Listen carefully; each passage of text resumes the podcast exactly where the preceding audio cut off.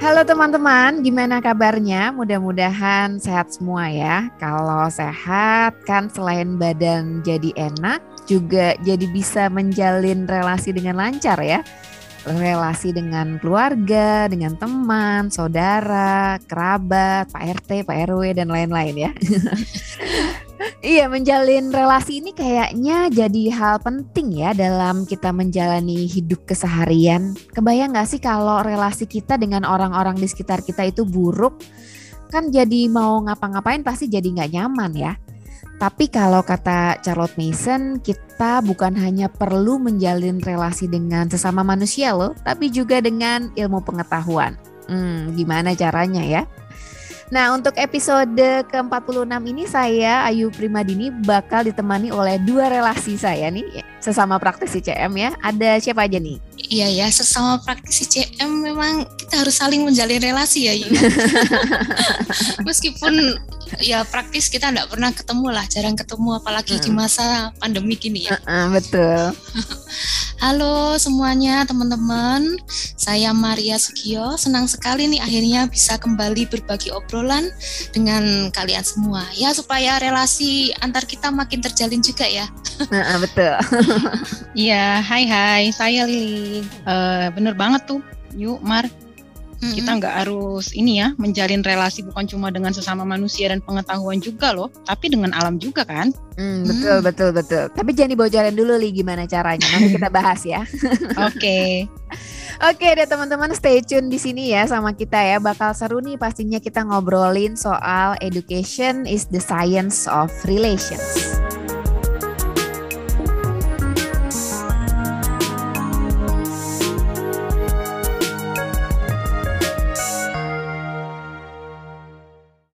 Oke, Marli ini ya kita ngobrol-ngobrol soal relasi ini. Kalian uh, masih ada relasi nggak sih antara kita sekarang nih ya diri kita sekarang dengan pelajaran-pelajaran zaman kita sekolah dulu gitu. Soalnya kan yang namanya relasi itu kan kalau memang sudah pernah terbangun itu kan bakal ter terkenang terus kan ya meskipun hmm. kita udah lama gitu lulus sekolahnya gitu kan. Kalian merasa masih ada relasi nggak sih dengan pelajaran sekolah dulu? Kalau aku kok enggak ya, gini maksudnya udah lupa gitu kayaknya semuanya. kalau aku uh, kalau ditanya soal ini apa namanya relasi itu kayak dengan waktu belajar di sekolah dulu kayaknya antara ada dan tiada gitu ya. Maksudnya itu uh, maksudnya itu kalau ditanya soal materi-materi belajar dulu di sekolah itu kok kayaknya itu kebanyakan itu ya udah lupa gitu kan. Gitu. Tapi mungkin adalah satu dua misalnya kalau sekarang kita misalnya uh, keingetan apa atau lagi belajar apa dengan anak-anak gitu kan suka muncul juga gitu kan. Uh, tapi ya gitu kalau dulu semasa di sekolah itu ya apa ya kesannya itu ya belajar kan cuma di sekolah gitu kan jadi kalau di luar uh, sekolah itu kan udah nggak belajar gitu loh Nah, jadi ya udah, jadi namanya belajar itu dulu itu ya cuma di sekolah gitu kan. Nah, untuk misalnya apa pun yang kita pelajari di sekolah itu juga kalau aku ngerasanya dulu itu ya, jadi supaya tujuannya itu ya supaya ini supaya banyak tahu gitu loh materi-materi materi-materi uh, hmm. apa aja gitu yang kita hmm. pelajari hmm. gitu kan. Nah, kalau kita banyak tahu itu kan ntar kita bisa jawab soal-soal pertanyaan-pertanyaan yang mm-hmm. ujian kan gitu. Uh, tujuannya juga kan nanti ya supaya dapat ranking yang bagus lah, nggak nggak nggak jadi pading bontot gitu kan misalnya di kelas gitu kan uh, uh, ya itu aja terus diulangi gitu loh belajar gitu kan supaya banyak tahu jadi begitu selesai ujian, ujian ranking, lupa ya Hmm. Iya benar gitu. Uh, uh, terus kalaupun misalnya ada yang tertarik gitu kan atau terpantik atau antusias uh, terhadap suatu materi atau pelajaran itu tuh seringnya itu karena emang gurunya aja yang membawakan pelajarannya itu hmm. enak gitu, asik gitu kan.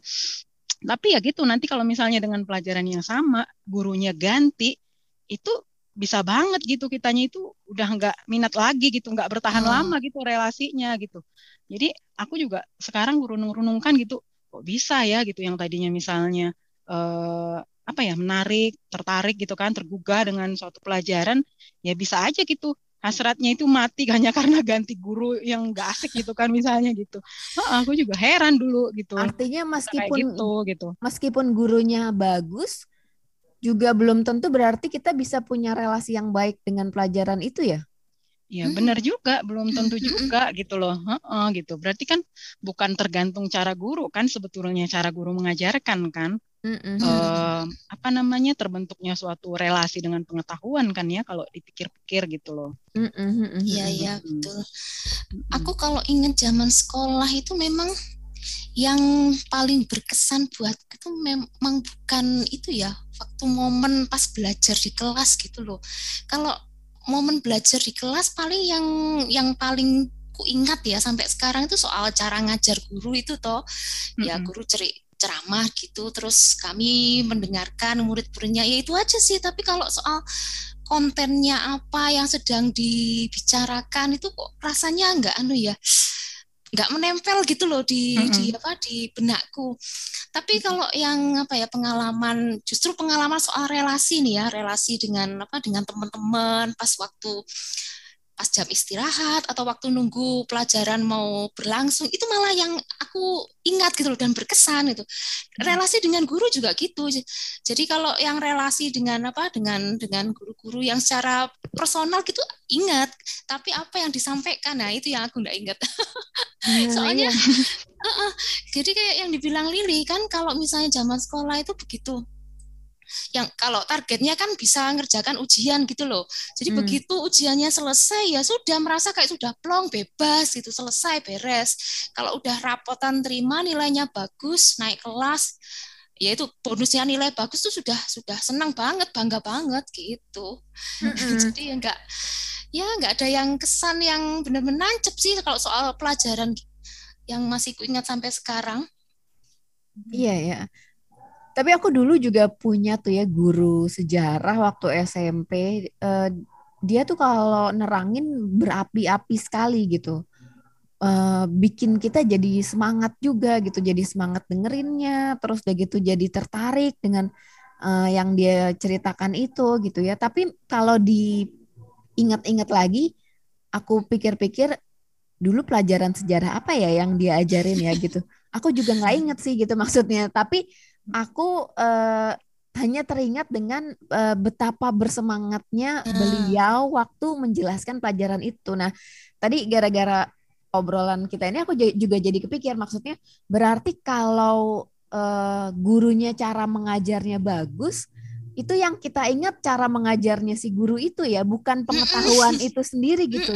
Iya benar-benar. Bukan bukan si pengetahuan tapi si guru. Jadi artinya gurunya uh, ya. ya kita kita mm -hmm. jadinya menjalin relasi dengan si guru itu gitu kan karena kita masih teringat gitu.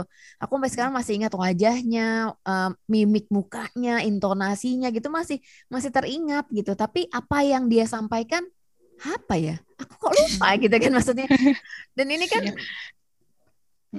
Jadi dari cerita, uh -uh, dari, dari dari cerita kita tadi berarti kan sebetulnya pendidikan yang kita jalankan itu nggak mementingkan relasi itu kan ya gitu loh.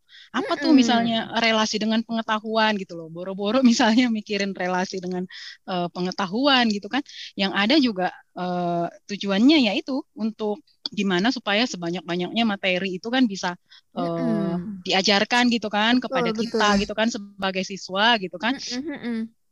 Padahal Dan ini kan miris. Gimana supaya dengan materi yang kita kuasai itu gitu kan kita bisa jawab soal di ujian gitu dan betul, nanti betul. kalau sudah selesai di ujian urusan relasi mah nggak ada yang mikirin kali gitu. Betul. Padahal padahal ya maksudnya ini kan untuk mengajar itu kan guru-guru itu kan uh, mengeluarkan effort yang luar biasa besar gitu loh. Hmm, iya kan maksudnya kayak uh, harus aduh kalau lihat kurikulum itu kan ininya ini ya banyak apa sih uh, ada rencana pembelajaran harian, ada rencana yeah, pembelajaran yeah. tahunan, belum nanti harus belajar dari buku guru, harus ngeliatin uh, student booknya juga gitu kan, buku siswanya juga gitu, ntar ada LKS lah apa, itu uh, effort yang dikeluarkan sedemikian besar, tapi kalau lihat hasilnya di siswanya itu kok, loh, kok siswanya nggak inget apa-apa sama pelajaran itu gitu kan, kok miris ya gitu kan. Iya. Ini bagus juga sih sebetulnya CM juga ini menyarankan kita itu dari misalnya perenungan-perenungan kita kayak gini gitu kan inget-inget zaman sekolah kita dulu itu gimana gitu kan itu bantu kita untuk berefleksi kan. Jadi uh, inilah hitung-hitung belajar jadi pendidik yang filosofis gitu loh ya kan. Mm -hmm. Jadi uh, biar kita bisa melihat uh, apa tuh kekurangannya di mana gitu kan. Dari mm -hmm. tadi kan kita heran tuh kok bisa ya nggak mikirin relasi gitu kan. Itu kan otomatis kan kita jadi uh, terpikir gimana ya sebaiknya gitu kan hmm, maksudnya itu ya itu supaya kita nggak ini sekedar mengekor apa kata orang gitu kan ataupun ikut-ikutan apa yang tampak bagus yang tampak keren gitu atau ya itu kita nggak menerima mentah-mentah aja betul. begitu ya. Jadi mm -hmm. apa namanya praktek-praktek pendidikan yang mentang-mentang sudah secara umum gitu ya diterima dan dilakukan di masyarakat, ya kita ikut aja, kita lakukan aja gitu. Mm, jadi uh, pada baiknya sih memang kita mengkritisi itu ya gitu. Mm-mm. Termasuk misalnya ini loh, uh, kalau kita misalnya melihat praktek-praktek CM yang bagus dan keren itu juga nggak apa-apa loh dikritisi gitu loh, mm. uh, ya kan? Mm, terus ini aku ingat banget sih ya CM juga merasakan keprihatinan seperti yang kita kita bilang tadi ya, yang kita sampaikan tadi gitu. Uh, jadi katanya gitu masa-masa yang di, apa yang dihabiskan anak di sekolah itu justru adalah sebetulnya kan tahun-tahun keemasan ya dalam hidupnya hmm. gitu. Hmm. Uh, jadi kalau misalnya apa namanya ya kalau kita sadar akan hal itu harusnya kan dimanfaatkan betul gitu kan. Ini kesempatan yang besar gitu untuk mendidik seorang anak yang apa ya nggak hanya terampil bekerja terus ujungnya nanti bisa mencari nafkah gitu kan. Hmm. Hmm. Tapi ya juga bisa berpikir, kreatif, punya minat dan wawasan luas gitu. Tapi sayangnya ya itu tadi ya konsep pendidikan yang apa ya, yang keliru, yang jarang dikritisi gitu ya. Eh, dan ujungnya apa ya? Ya ujungnya ya seperti sekarang ini ya misalnya eh, di proses pendidik ujung di ujung proses pendidikan itu munculnya ya justru orang-orang dewasa yang bahkan lebih sedikit berpikir gitu loh daripada ketika pertama kali dia dulu masuk sekolah gitu. Uh -uh. Yang dipertahankan itu ya itu hanya keterampilan mencari nafkah aja, sementara semua apa ya, semua potensi lain yang sebelumnya kita miliki gitulah, waktu kita itu dulu kecil gitu kan, justru tenggelam gitu. Hmm. Dan yang menyebabkannya ya itu tadi sistem pendidikan yang keliru itu gitu loh. Hmm. Iya iya. Dan kalau me mau merefleksikan lagi pengalaman belajar zaman sekolah ya, memang sebagai murid ini aku merasa ya ini, ini perasaanku sebagai murid ya. Mm-hmm. Memang dalam proses pendidikan ini kami kami ini ya aku ini cuma merasa sebagai objek saja ya karena yang memang yang berperan besar dalam keseluruhan proses belajar mengajar memang guru. Artinya kalau misalnya guru bilang anak-anak mencatat gitu ya, sudah murid-murid ini catat. Ayo ini nanti dihafalkan pelajarannya, ini halaman ini sampai sekian sampai sekian. Hmm. Kalau anu besok ada tugas ini tulis di apa di agenda di notes ini kerjakan tugas halaman ini sampai ini ya gitu. Hmm. Artinya sebagian besar inisiatif itu memang datangnya dari pihak guru. Jadi hmm. kalau para murid ini kami nih ya umumnya ya sudah ya pasif saja lah tinggal tunggu gurunya ngomong apa diinstruksi apa ya baru kami melakukan makanya hmm. kalau misalnya selesai ngajar gitu kan kadang guru nanya ya uh, ada yang masih belum jelas ada yang mau tanya yang tanya tunjuk tunjuk angkat tangan gitu kan hmm. kalau keingat-ingat tuh jarang loh ada yang angkat tangan terus bertanya. Nah, ini kalau ku pikir-pikir ya bukan karena sudah paham sebetulnya, tapi karena untuk bertanya pun itu nggak tahu apa yang harus ditanyakan gitu. Uh, uh, jadi ini persis deh dengan apa yang dibilang oleh CM ya. Jadi kalau sebetulnya itu ya kalau kita ingin siswa itu makin banyak belajar, sebaiknya itu ya guru ya lebih sedikit mengajar gitu. Karena dia itu tadi memperhatikan fenomena yang seperti itu gitu loh. Hmm. Jadi semakin pendidik apa ya banyak repot sendiri memastikan supaya pengetahuan bisa diserap oleh anak materi ini dan itu gitu kan bisa dikuasai semua oleh anak-anak gitu itu justru malah semakin anak-anak itu nggak belajar apa-apa gitu mm-hmm. Mm-mm. jadi misalnya gurunya udah udah apa ya udah sibuk menyiapkan bahan ajar eh nggak ternyata nggak cuma itu ya terus dia sibuk juga uh, memikirkan gimana caranya gitu kan supaya mm. bahan ajar ini bisa diterima oleh uh, siswa-siswanya gitu. Misalnya diringkaskan dulu atau misalnya diceram apa dibikin uh, presentasi, presentasi. gitu kan. Uh, atau dicerak dibuat kuliah gitu kan kuliah dulu misalnya atau dijelaskan dulu di depan kelas gitu kan. Atau dibantu dengan alat peraga macam-macam. Itu kan sebetulnya cara-cara mengajar guru agar supaya siswa-siswa itu bisa ini kan bisa menurut dia ya menurut guru itu bisa lebih mudah mengerti hmm. dan menyerap pelajaran kan pengetahuan gitu kan eh tapi ya karena guru sudah melakukan kerja-kerja menyerap apa ya mencerna pengetahuan itu semua yang ada ya siswa ya tinggal telan aja ya gitu hmm. itu makanya kemudian ya CM mengingatkan ini ya mengingatkan kita lagi untuk lebih menyadari esensi dari pendidikan itu sebetulnya apa sih gitu kan.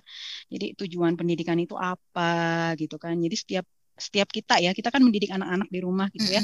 Jadi kita harus paham tujuan pendidikan itu apa gitu. Terus uh, kalau terkait dengan tujuan pendidikan otomatis kan kita harus paham juga kan yang kita didik ini siapa gitu kan anak-anak kan gitu yang kita didik ini anak manusia jadi mau nggak mau kita harus uh, berefleksi juga hakikat hakikat manusia itu sebetulnya apa sih gitu kan nah kayak gitu hmm. gitu sih jadi uh, karena ya itu tadi yang kita didik ini kan anak manusia gitu kelihatannya sepele ya tapi ini implikasinya sangat besar jadi cara pandang kita terhadap anak itu kan uh, sangat berpengaruh berimplikasi terhadap perlakuan kita pada anak kan terhadap hmm. cara-cara hmm. kita mendidik mereka gitu loh itu nggak bisa dilepas dari uh, itu tadi cara pandang kita terhadap anak gitu um, jadi kalau misalnya ketika cara pandang kita terhadap anak adalah uh, bahwa anak itu adalah ember kosong ya yang akan misalnya yang harus diisi gitu ya yang harus diisi banyak-banyak hmm. pengetahuan gitu ya kita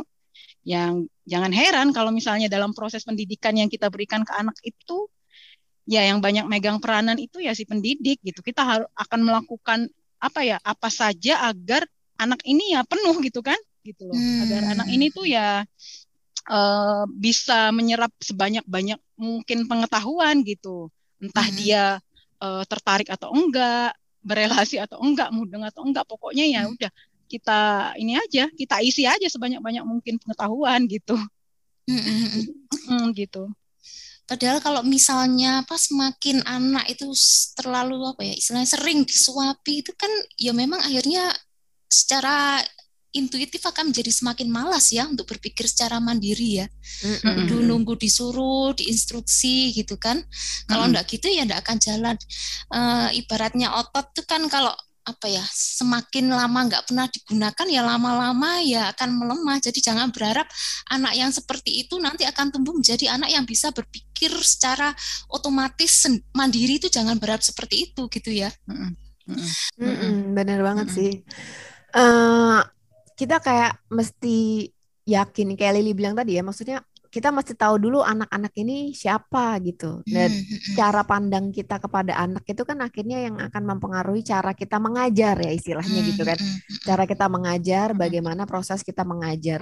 Nah, kalau misalnya kita hanya memasukkan materi, menjejali materi ke anak dengan hmm. cara apa pun itu ya, baik dengan cara ceramah atau bagi dengan cara yang fun sekalipun, tapi kalau poinnya hanya menjejalkan materi itu kan seolah-olah kita percaya bahwa anak-anak itu ember kosong yang apa pun materi yang kita masukkan ke dia nanti akan dia serap dengan baik gitu kan.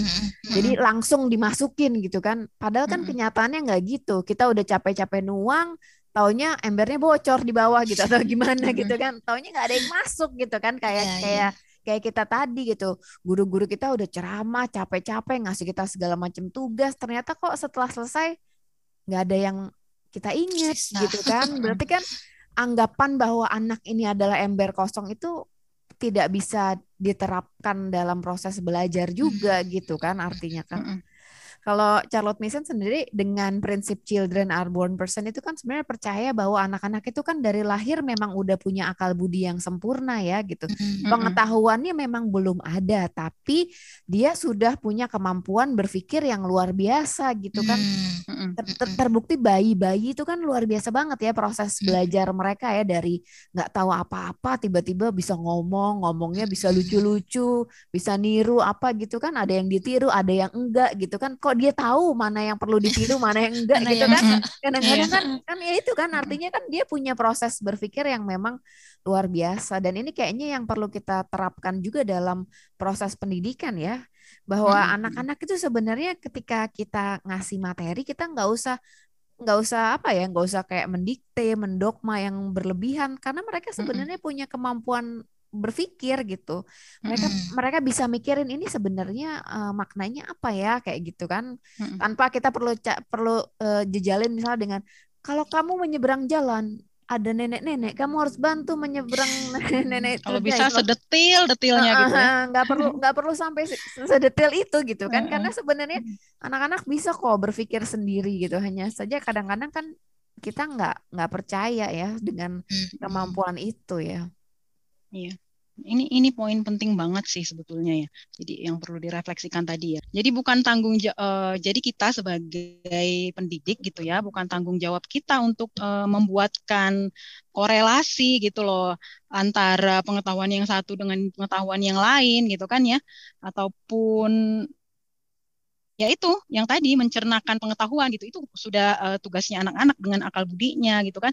Jadi mereka itu eh, mampu untuk melakukan itu gitu loh. Jadi kalau ketika misalnya kita malah sibuk menyuapi atau menjejalkan, ya otomatis ya kita kan yang melakukan kerjanya gitu loh, bukan anak-anak gitu. Dan lama-lama ya anak-anak ya ini alih-alih tadi berkembang potensinya gitu ya, mencerna pengetahuan gitu, yang ada malah jadi eh, mati gitu kan. Jadi Hmm. kalau ada yang bilang eh, hasrat belajarnya mati itu ya benar-benar bisa sungguh terjadi gitu loh dengan eh, perlakuan-perlakuan eh, cara-cara mengajar kita yang keliru gitu kan. tapi perlu contoh nih Li kayak apa sih kita yang menjejalkan itu kayak apa gitu Eh, eh, misalnya kalau dalam eh, konteks pendidikan CM ya, misalnya kan kita kan banyak tuh eh, diet pendidikan kita itu kan banyak baca-baca ba- banyak baca buku ya, baca baca-baca buku berkualitas gitu. Ambillah misalnya kita baca buku satu gitu ya, buku apa gitu kan.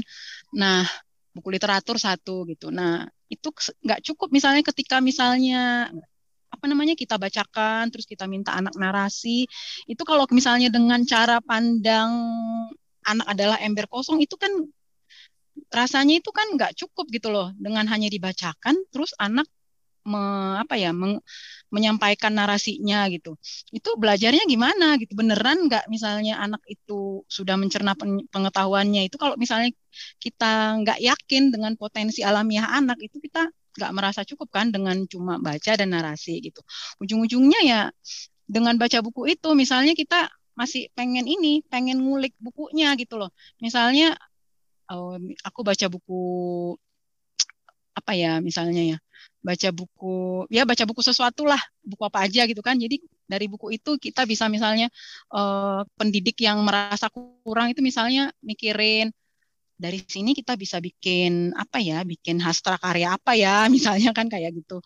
Atau kita misalnya eh, anak masih bisa diminta misalnya bikin rangkuman gitu kan dari dari bacaannya gitu kan atau misalnya nanti atau pengen bikin apa ya? Pengen bikin apa ya? Misalnya pengen bikin bikin sesuatu misalnya atau melakukan sesuatu yang seperti ada di toko cerita misalnya gitu kan atau misalnya masih mikirin misalnya mau field trip ke mana misalnya oh, sesuai dengan lokasi misalnya yang ada di cerita gitu. Jadi kalau misalnya dari apa penuturannya Lili itu artinya kita tuh sebagai pendidik itu kayak anu yang merasa bertanggung jawab harus menjahitkan eh, ini apa ide yang ini dijahitkan ke sini supaya terhubung lalu dijahitkan lagi dengan ide yang ini supaya apa ya anak itu bisa mengerti sungguh sebenarnya yang dimaksudkan ini apa gitu ya. Kalau enggak gitu itu kita enggak merasa plong enggak merasa yakin gitu ya.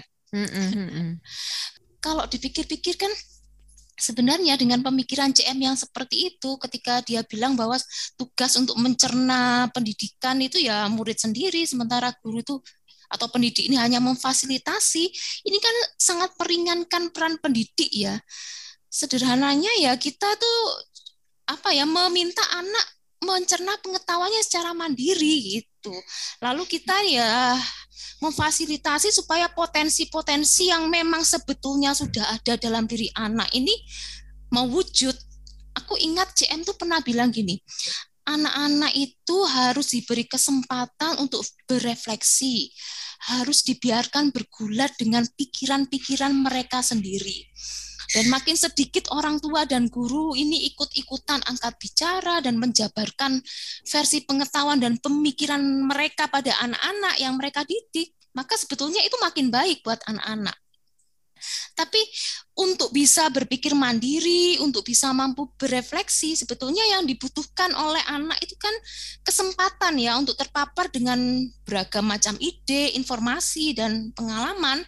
Maka kalau dibilang bahwa kita sebagai pendidik adalah fasi, fasilitator, maka ya tugas kita ya gimana kita ini menyajikan ide yang kaya supaya anak bisa tergugah untuk mencerna gitu.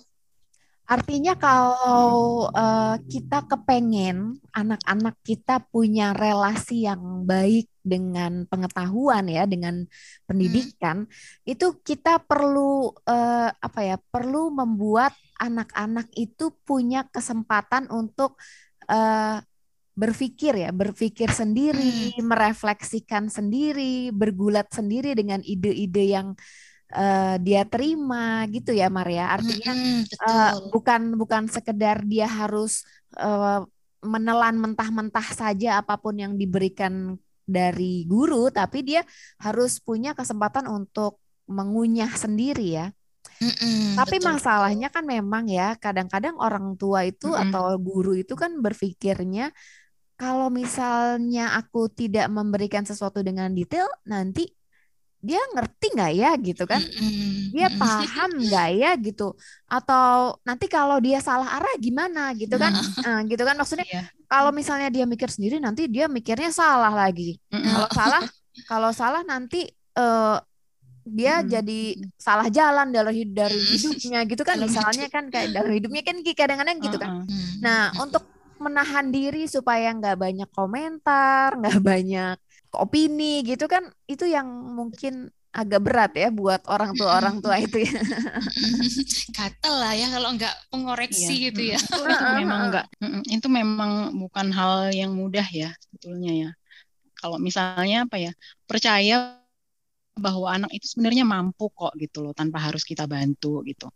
Jadi memang itu butuh proses gitu loh untuk sampai kepada keyakinan tadi gitu loh. Betul latihan lah ya gitu. Jadi apa hari-hari kita menjalani bersama anak-anak gitu.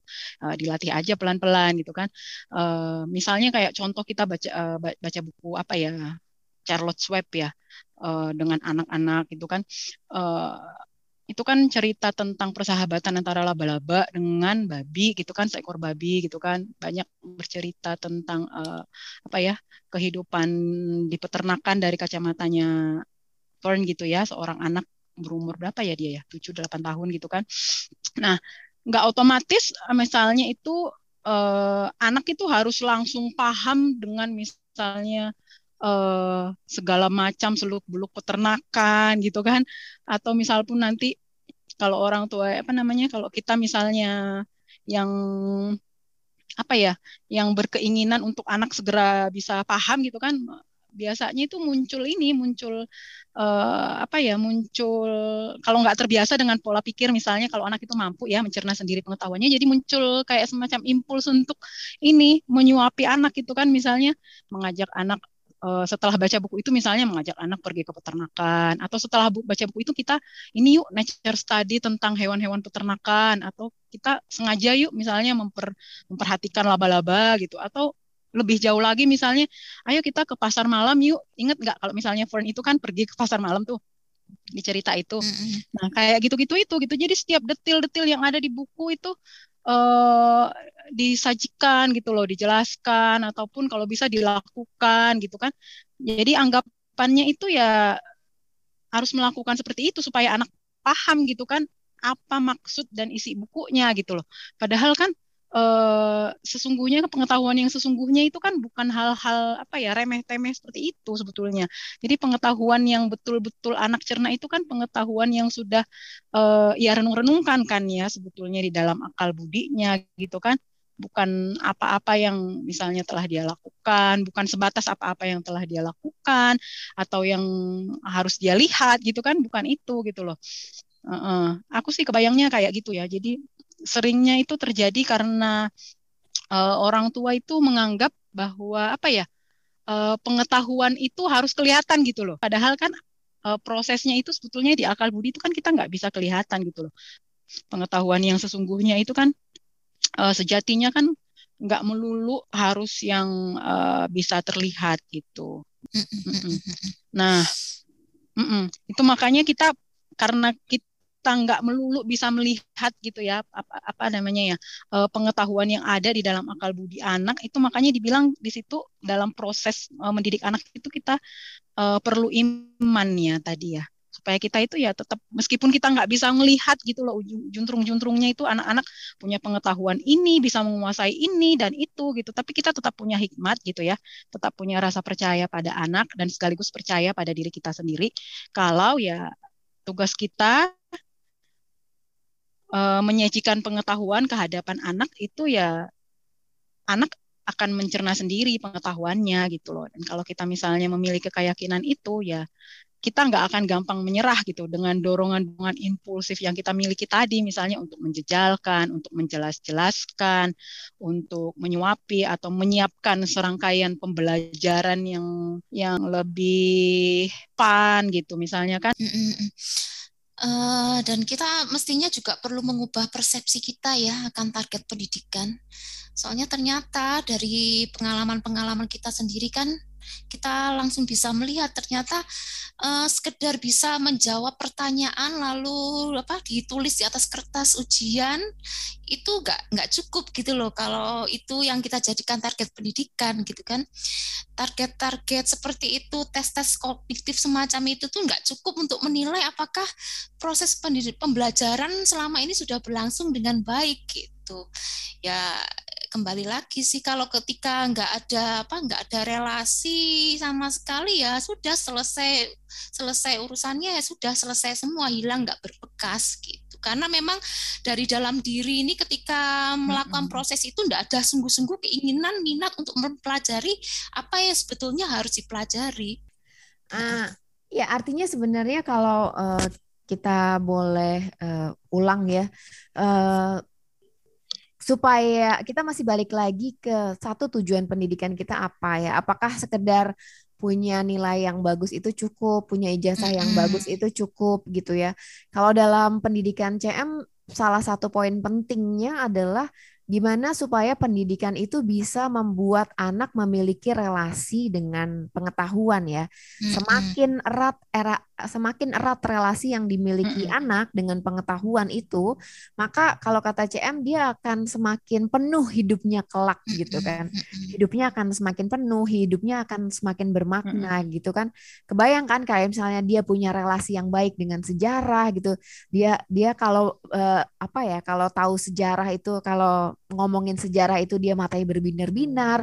Satu sisi hmm. nanti dia dia ngomongin geografi dia senang ngomongin sains dia senang gitu kan. Hmm. artinya kan dia punya relasi yang baik nih dengan yeah. si pelajaran-pelajaran itu. Dan ketika dia punya relasi yang baik dengan pengetahuan-pengetahuan hmm, hmm, itu maka hidupnya akan lebih bermakna hidupnya akan lebih berarti juga gitu. Dan dan di tahap awal kita semua supaya itu bisa terjadi ya tujuan itu bisa tercapai satu hal yang perlu kita lakukan adalah kita perlu percaya ya kita perlu percaya bahwa anak-anak itu terlahir dengan kemampuan berpikir yang memang luar biasa gitu ya kita perlu mengimani bahwa mereka bisa kok berpikir sendiri gitu ya bukan hanya uh, kita jejalin terus bukan hanya kita suapin terus.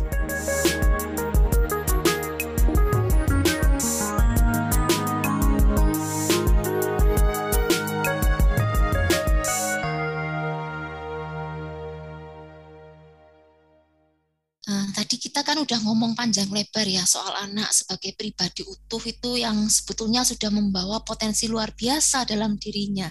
Tadi juga sudah sempat disinggung bahwa potensi itu akan teraktualisasi secara optimal kalau kita sebagai pendidik ini bisa membantu anak ya untuk menjalin relasi dengan beragam pengetahuan. Nah, sebelum ngomong yang lebih konkret nih ya, kayaknya perlu disinggung sedikit lah. Sebetulnya yang dinamakan relasi, nah dari tadi kan kita ngomong soal relasi nih.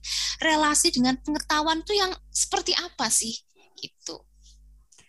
Relasi itu kalau misalnya kita ibaratkan dengan hubungan pertemanan itu kan ini ya relasi yang akrab itu kan yang uh, apa misalnya kita gitu ya Mar temenan gitu hmm. gitu kan terus udah gitu uh, kalau Maria cerita gitu sama aku terus aku oh iya mendengarkan dengan seksama gitu Sama. Uh, uh, terus udah gitu jadi pengen tahu juga gitu kan um, uh. Maria keadaannya gimana gitu kan misalnya kan uh. itu kan tercipta relasi ya. antusias ya, terus, ya. Uh, antusias terus kalau misalnya ada orang yang nanya eh Maria tuh gimana kabarnya oh Maria baik gitu kan Maria kemarin abis sakit tapi sekarang udah sembuh gitu kan misalnya aku ceritain gitu kan karena aku punya relasi yang baik gitu dengan Maria sehingga ketika ada hmm. orang lain hmm. bertanya tentang Maria maka aku bisa menjawabnya dengan antusias gitu kan karena kita punya relasi yang baik gitu. Nah, hmm. begitupun seharusnya dengan pengetahuan ya. Ketika anak punya relasi yang baik dengan pengetahuan maka ketika ditanya tentang hal itu dia nggak akan hanya memutar mata, ah, nggak tahu ah gitu, nggak bukan hanya kayak gitu tapi dia akan antusias bercerita gitu kan. Nah, supaya bisa kayak gitu kan lantas gimana caranya gitu kan? Karena kan kayaknya kok jarang ya kita pikir-pikir ya. Maksudnya anak yang kalau misalnya ditanya sejarah seneng jawabnya gitu kan? Maksudnya kayak kita aja kan dulu kan aduh kalau ditanya oh, itu kalau ditanya, kalau pelajaran kita nggak ngerti tapi coba ditanya eh temenmu gimana di sekolah? gitu. Kecenganmu gimana gitu. Ah, kita kan kita langsung akan lah berbahagia bercerita gitu kan. Tapi kan kalau relasi dengan pengetahuan karena itu tidak tercipta iya. jadi kita tidak antusias gitu loh ngobrolin soal itu kan dan nggak bisa menceritakan. Dan nggak iya. bisa. Nah kan uh, pertanyaannya itu kalau kenapa berkaca, gitu uh, kan? Kenapa sebabnya gitu? Iya. Eh, tapi kalau uh, kalau berkaca pada analogi relasi antar manusia tadi, berarti ini ya, apa namanya, yang namanya relasi itu membutuhkan interaksi langsung ya, gitu loh. Jadi kebayangnya itu macam orang misalnya lagi PDKT tadi kalau dari ceritanya uh, Ayu gitu kan. Jadi supaya kita lebih kenal dekat, makin akrab gitu. Jadi kita harus apa namanya ngerti gitu lagi pribadinya gitu kan butuh sering ketemu sering ngobrol langsung gitu kan uh, jadi nggak pakai mak comlang gitu kan nah tapi yang sering terjadi itu kan justru orang tua itu nggak sadar loh kalau jadi penghalang antara proses terjalinnya relasi antara anak dengan pengetahuan gitu. Hmm. Kita jadi kayak ada di tengah-tengah gitu loh, entah jadi hmm. penerjemah atau penceramah atau hmm. peringkas gitu kan, hmm. atau uh, kalau kalau misalnya paling gampang tuh jadi badut gitu kan untuk bikin cara-cara mengajar yang menghibur gitu kan hmm. agar yang macam-macam lah uh, uh, peran penghalang yang kita sering kali tuh nggak sadari gitu loh. Yang yang menyebabkan ya itu anak itu nggak bisa berrelasi secara langsung gitu loh dengan pengetahuan gitu. Hmm. kalau ceramah tadi kan udah jelas gitu. Nah tapi ada juga loh misalnya cara-cara yang sering kita nggak sadari itu juga uh, bisa di apa namanya disebut sebagai penghalang ya uh, antara uh, anak dengan pengetahuan. Itu misalnya seperti ketika kita berusaha ya mengkudeta hasrat alami belajar anak gitu ya. Uh, misalnya uh, ketika anak belajar kita berusaha kasih iming-iming gitu loh supaya anak hmm. mau belajar gitu. Misalnya ayo kalau misalnya nanti kamu belajar ini kita nanti begini begini gitu kan. Atau kalau setelah belajar uh, kita puji habis-habisan gitu kan misalnya. Jadi lama-lama misalnya anak belajar itu ya bukan karena uh, apa ya antusias pada pengetahuan itu sendiri tapi berharap dapat pujian gitu kan ya, uh -uh. Ya. selain pujian ya hadiah dan lain-lain sebagainya gitu kan mm -mm, jadi iya uh -uh, gitu itu penghalang juga ternyata dalam ya, ya. apa ya proses anak menjalin relasi dengan pengetahuan gitu kan. Nah, kebayang kan akhirnya anak itu ya Dan itu Bukannya- ya. Misal- misalnya gini kayak kita ngebayangin ya zaman zaman muda dulu zaman muda kan misalnya eh kamu kalau misalnya kamu mau eh, menjalin relasi gitu, mau pacaran ya, mau pacaran si A sama si A, nanti kamu tak traktir ke sini loh gitu kan. Nah, itu kan eh, apa ya ketika itu terjadi, wah ya ampun dia tuh ternyata mau pacaran sama aku cuman karena mau ditraktir temennya gitu kan Mm-mm. nyebelin ya maksudnya ternyata dia Mm-mm. si, si pelajaran-pelajaran dan pengetahuan itu kan kayaknya akan sakit hati kali ya. Jadi dia tuh mendekati aku hanya supaya dia dapat hadiah gitu kan.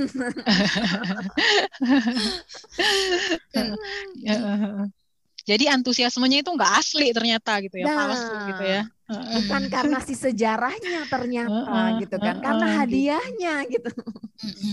Memang akhirnya yang di apa sedang diombang-ambingkan ternyata justru hasratnya si anak ya, karena tiap Mm-mm. anak itu punya hasrat ya. Kalau di sekolah mungkin anu ya apa soal hadiah pujian ini identik dengan ini ya kalau di sekolah tuh iming-iming nilai, ranking gitu. Mm-mm. Akhirnya kalau tadi yang contoh kita tadi yang ngobrolin tuh belajarnya ya bukan karena aku pengen nih tahu nih sejarah, bukan Mm-mm. karena itu tapi ya Mm-mm. berharap nanti selesai apa selesai tahun ajaran ini aku bisa naik kelas nilaiku bagus kan begitu. Mm-mm. Tapi gini loh, kalau misalnya pendidik ini kita sebagai pendidik nggak boleh banyak ceramah, nggak boleh banyak ikut campur supaya malah nggak jadi penghalang dan juga nggak boleh mengkudeta hasrat alami yang ada pada diri anak. Lalu sebetulnya gimana sih caranya supaya kita bisa membantu anak menjalin relasi dengan semua pengetahuan itu tadi? Hmm. Apa mungkin anak itu bisa mencintai pengetahuan secara secara alami, secara mandiri tanpa kita apa kita kasih iming-iming itu apa mungkin? Mungkin banget kalau cara yang tepat ya gitu. Kasih contoh deh yuk. Kalau kalau di CM ini kan eh, ada yang namanya instrumen pendidikan ya. Jadi ketika Ah. kita mau punya tujuan, terus supaya tujuan itu tercapai, kita bisa pakai instrumen gitu kan ya. Sam- Instrumen Hmm. itu kan alat ya. Jadi kalau ditilik dari segi instrumen pendidikan CM, eh, yang pertama ada atmosfer gitu kan. Nah, supaya anak bisa punya relasi yang baik, atmosfernya ya seperti yang tadi udah kita bahas, orang tua ataupun guru ya mesti percaya sama anak karena kepercayaan atau ketidakpercayaan orang tua itu akan terhirup ke anak kan, akan terhirup ke Mm. anak dan nantinya Mm. mempengaruhi dia sendiri gitu. Oh, orang tua aku nggak percaya nih. Orang tua aku maunya aku telon telan aja gitu. Ya udahlah gitu kan. Itu juga yang akan terjadi kan. Terus Hmm. apa yang akan jadi cita-cita orang tua itu kan juga terhirup juga di anak. Artinya dari Hmm. segi orang tuanya dulu nih yang pertama mesti diberesin gitu kan. Maksudnya Mm-mm. mesti mesti diberesin dulu nih si orang tua atau guru lah ya atau orang tua ataupun gurunya itu sendiri gitu percaya nggak Hmm. sama anak beriman nggak kalau anak Hmm. itu punya kemampuan berpikir gitu kan terus yang dari situ yang ketiga eh, aku aku lari yang ketiga dulu ya sebelum yang kedua. Eh, yang education is the life ya pendidikan itu adalah eh, proses memasukkan ide-ide hidup gitu ya. Nah poin yang penting banget sih menurutku ini karena kan kalau dipikir dulu kenapa sih tidak terjalin relasi antara kita dengan pengetahuan? Karena eh, hal yang dimasukin itu kan hanya fakta-fakta kering yang nggak pengen yang bikin kita nggak pengen mikir kan maksudnya Ya. Padahal kata kunci untuk bisa menjalin relasi adalah kita mikirin gitu kan, kita kita memikirkan hal itu dan kita Hmm. jadi nggak memikirkan hal itu karena yang disampaikan itu tidak menggugah kita untuk berpikir gitu kan. Ya. Maksudnya gitu misal ya kayak gitu kan. Misalnya deh kita kenalan sama teman tadi misalnya aku sama Maria baru pertama kali ketemu gitu kan. Terus Maria cuman cerita, "Eh, namaku Maria. Eh, aku punya suami namanya ini, anakku namanya Grace gitu kan." Eh, terus aku dulu lahir di sini tanggal segini. Terus orang tua aku tinggal ini Maria cerita apa sih gitu. Pasti kan aku juga nggak akan tertarik gitu sama ceritanya Maria gitu kan.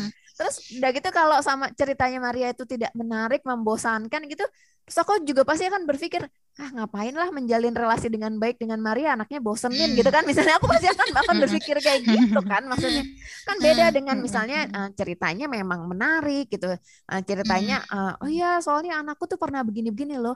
Aku punya pengalaman waktu itu anakku gini-gini gitu kan. Anak-anakku pernah begini. Wah, kan aku jadi bisa bisa mengambil pelajaran juga gitu kan. Aku jadi terpantik Hmm, berpikir dari cerita-ceritanya Maria gitu. Jadi aku Hmm. oh gitu ya. Nah, dengan dengan cerita ceritanya Maria itu memantik pikiranku untuk untuk memikirkan kembali pengalaman Maria gitu kan Hmm. otomatis dengan cara itu kan terjalinlah relasiku yang baik dengan Maria gitu kan Hmm. Nah, Hmm. sama sama misalnya pelajaran juga kayak gitu kan. Kalau misalnya kita hanya kasih anak fakta-fakta eh, Pangeran Diponegoro lahir tahun sekian gitu kan, dia berperang tahun sekian gitu kan. Apa yang perlu kita pikirin gitu kan? Gimana kita mau Iya, iya, menjalin iya. relasi yang baik gitu dengan si Pangeran Diponegoro kalau misalnya yang dikasih cuma fakta gitu kan. Heeh.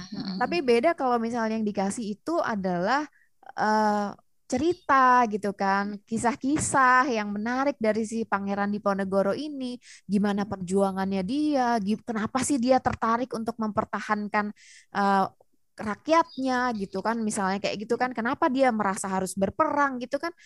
Kalau yang diangkat adalah kisah-kisah semacam itu kan anak-anak jadi tergugah ya. Oh, Hmm, ternyata Pangeran iya. Diponegoro menarik ya kisahnya. Nah, karena dia tertarik, minatnya terbangkitkan, akhirnya dia mulai memikirkan itu. Dan ketika proses dia berpikir itulah dia menjalin relasi kan dengan si Hmm. si pengetahuan itu akhirnya gitu kan. Iya, iya. Kayak Jadi gitu. itu syarat yang penting ya sebetulnya yang perlu diingat juga ya. Jadi Hmm, hmm, hmm, eh pengetahuan yang kita sajikan ke anak itu ya itu syaratnya harus eh suat apa ya pengetahuan yang mengandung nilai-nilai hidup apa kok nilai-nilai ide-ide hidup gitu ya gitu. hmm. Jadi ketika apa yang kita sajikan ke anak itu sudah bermuatan ide-ide hidup, jadi kita nggak perlu repot-repot lagi ya memikirkan gimana caranya gitu loh, Betul. membuat supaya suatu pengetahuan itu hidup gitu kan, gitu loh. Ya nggak, eh, jadi kita nggak perlu repot-repot mikirkan berbagai macam cara mengajarkan untuk eh, eh, pengetahuan itu kepada anak gitu loh, karena dia pengetahuannya memang sudah hidup, karena sudah hidup ya anak itu akan bisa mengolah dan mencernanya sendiri gitu loh. Betul. Kalau Makanya benar materinya juga ya.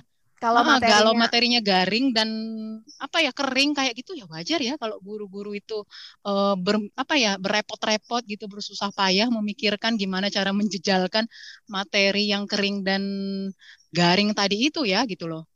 Artinya kalau materinya sudah menyenangkan, bukan menyenangkan. Kalau materinya itu sudah menghidupkan, sudah menggugah Mm-mm. kemampuan berpikir ya, itu dia akan bekerja dengan sendirinya gitu. Tapi Mm-mm. walau walau belum selesai juga sih. Tadi kan instrumen pendidikan ada tiga ya. Mm-mm. Nah, Ya, artinya artinya Lanjut, yang yang kedua ini Mm-mm. juga poin penting soal habit nih gitu kan karena Mm-mm. karena kalau misalnya anak eh, masih punya habit buruk, misalnya habit buruk tidak tidak mendengarkan dengan baik, gitu kan, habit of Mm. attention-nya masih buruk, terus udah gitu belum lagi habit of obedience-nya buruk, orang tuanya mau bacain tapi eh, anaknya nggak mau dengerin, gitu kan, itu itu menghambat proses penjalinan relasi juga gitu. Jadi walaupun uh, atmosfernya sudah baik gitu, misalnya orang tuanya udah mencoba percaya, tapi materinya juga udah hidup gitu. Tapi kalau misalnya anak masih punya habit-habit yang tidak baik itu juga bisa tidak baik ini dalam arti menghambat proses penyerapan ya. Itu uh, bisa bisa bikin anak-anak ini juga ya, bisa bikin anak-anak nggak nggak apa namanya nggak ya, ya nggak menyerap dengan baik juga gitu. Artinya artinya tiga instrumen ini memang nggak bisa dipisahkan gitu. Semuanya harus Iya, berjalan harus berjalan gitu. Habit trainingnya harus jalan dia harus dilatih habitnya supaya punya atensi yang baik harus dilatih eh, kemampuan berobservasinya dia harus dilatih dengan baik gitu. Supaya materi-materi yang menghidupkan tadi benar-benar bisa membuat dia menjalin relasi dengan pengetahuan-pengetahuan itu gitu ya. Iya, iya. Kalau Mm-mm. boleh kusimpulkan tuh berarti pengetahuan itu akan bisa direnungkan dengan baik, direfleksikan dengan baik, juga termasuk pengalaman-pengalaman ya.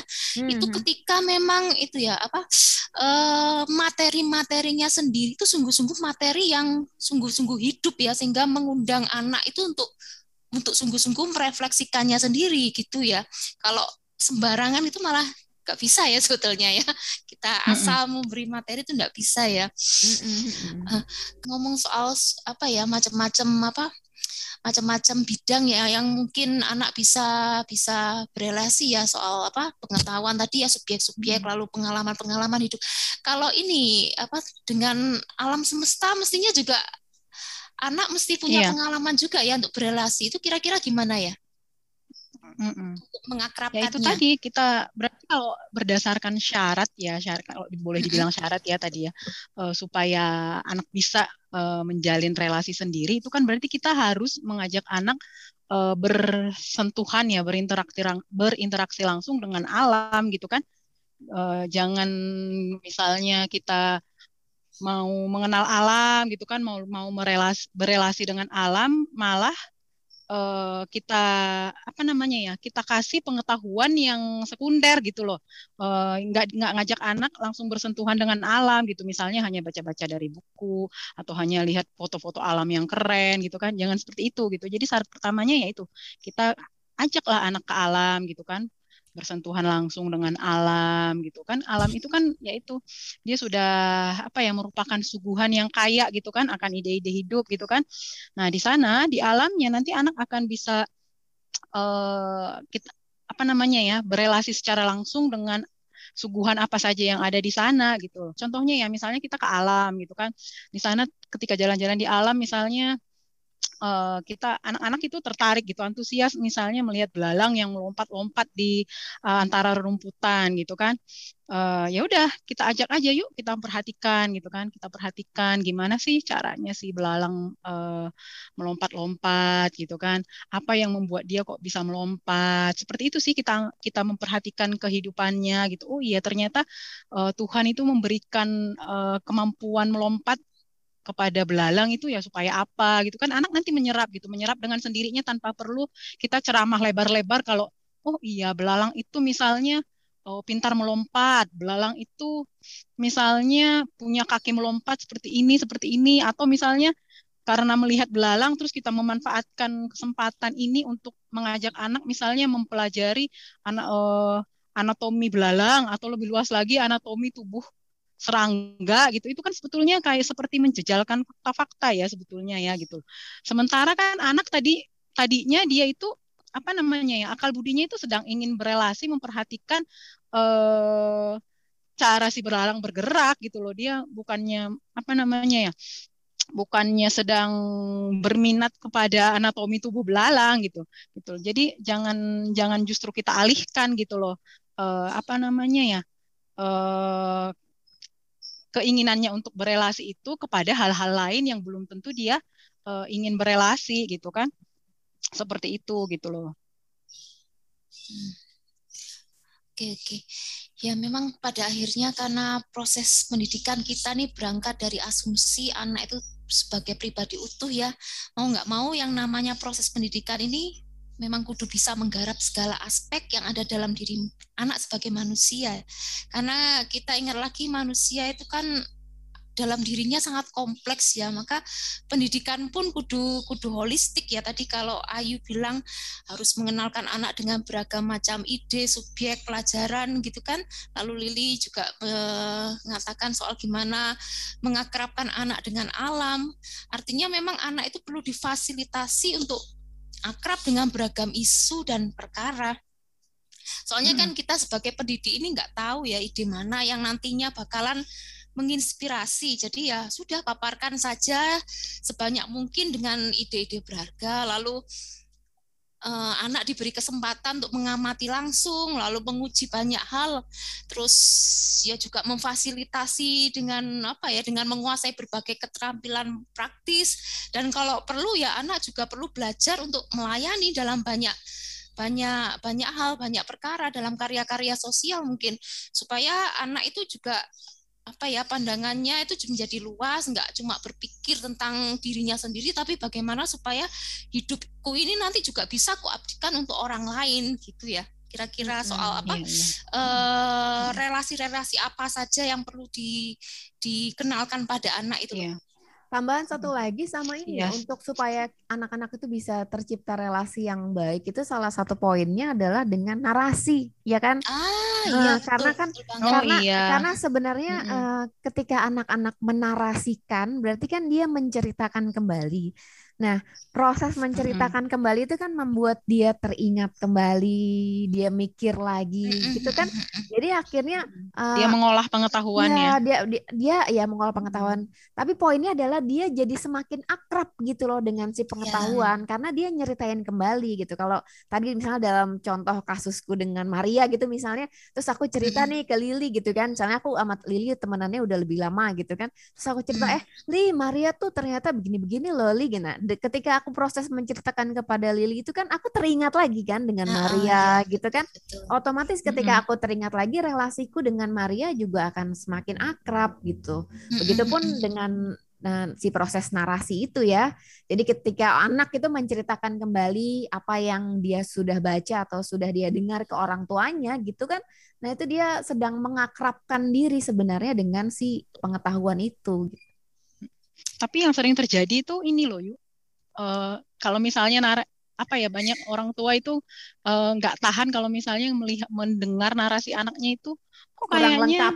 kurang lengkap eh, atau kok kayaknya sedikit banget kok kayaknya lari ya dari konteksnya kayak gitu itu gimana tuh yuk dijelasin Nah, sekalian itu kan itu butuh iman ya. Itu balik lagi Ya. tadi kan butuh iman kalau children are born person. Kalau Mm-mm. anak-anak emang nggak bisa eh, bukan berarti kalau dia nggak nak ceritain saat itu berarti dia tidak ing- eh, hanya ingat yang itu juga kan belum tentu gitu kan. Mm-mm. Ya kayak kita ceritain aja kadang-kadang emang ada yang lupa kita omongin tapi sebenarnya juga kita pikirin kan sebenarnya gitu. Nah, jadi itu eh, semacam berarti menjalin relasi ini juga proses ya gitu loh Betul, bukan betul. semacam aduh sudah milik sudah memiliki pengetahuan ya sudah berhenti gitu bukan seperti itu ya berarti ya Mm-mm, gitu. Proses panjang ya. Iya, Bukan hanya pas nyeritainnya itu ya, bukan hanya pas proses narasinya itu, tapi Benar, masih berproses lagi setelah itu gitu ya. Betul, Iya. betul. Lagi pula nggak semua harus pengetahuan itu harus kita kuasai dan kita ingatkan ya sebetulnya gitu loh. Nah, betul. Iya nggak sih? Eh, Justru kalau misalnya dengan proses menjalin relasi ini kita bisa lihat loh eh, apa sih sebetulnya yang sungguh-sungguh anak minati gitu kan, yang sungguh-sungguh akrab dengan dengan benaknya gitu kan. Jadi kita bisa eh, memilah mil apa ya melihat aja gitu. Eh, karena sebetulnya kan nggak mungkin lah semua hal kita kuasai ya nggak semua hal kita ingat gitu loh. Mm-mm. Lagi pula kan eh, eh, eh, kembali lagi tadi kan ke tujuan pendidikan gitu kan, nggak tujuannya itu kan bukan untuk banyak-banyak tahu kan supaya eh, supaya kita itu semua tahu gitu kan, tahu Mm-mm. sebanyak-banyak pengetahuan gitu. Tapi ya itu seperti yang kita ceritain tadi itu loh, sup, gimana supaya eh, dengan pengetahuan yang kita berikan kepada anak itu dia semakin banyak eh, bis, apa ya semakin mampu dan semakin banyak relasi yang terbentuk gitu kan dari proses Mm-mm. dia berkenalan dengan pengetahuan itu gitu ya. Mm-mm. Mm-mm. Mm-mm. Jadi kalau misalnya dikaitkan dengan tujuan akhir juga ya berarti pengetahuan ini bukan cuma untuk digunakan sekedar untuk ini ya, untuk sukses dalam karir dan kelak mencari kerja ya gitu ya dan mencari nafkah gitu kan ya. Iya kan ya? Berarti ini kayak semacam apa ya? Kayak semacam eh apa ya? teman kita dalam menjalani hidup ini gitu ya. Si Eh, pengetahuan-pengetahuan misalnya, ini iya, ya. pengetahuan, eh, pengetahuan misalnya kayak eh, per- dia menjadi bagian dari pertimbangan-pertimbangan kita ketika memilih, ketika mengambil keputusan, ya kan, ketika eh, melakukan sesuatu seperti itu ya gitu loh. Benar-benar banget.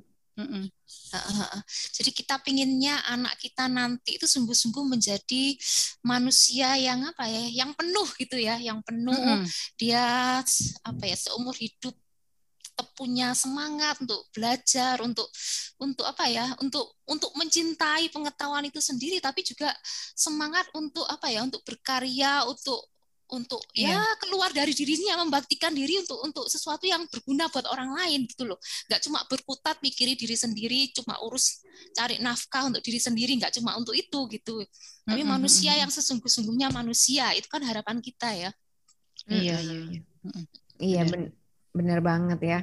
Artinya sebenarnya juga lagian kalau anak-anak itu sudah punya relasi dengan pengetahuan-pengetahuan itu gitu kan, dia juga jadi mampu nanti kelak ya, kelak dia bisa mengaitkan juga kan antara antara satu pengetahuan dengan pengetahuan lain gitu. Oh ternyata yang namanya uh, sejarah itu ada kaitannya juga ya dengan alam, ada kaitannya juga ya dengan bencana alam gitu atau apa hmm. gitu kan sebenarnya dia bisa nantinya dia bisa mengaitkan sendiri tanpa perlu kita jejali mereka dalam satu uh, topik yang tematik gitu kan misalnya ya.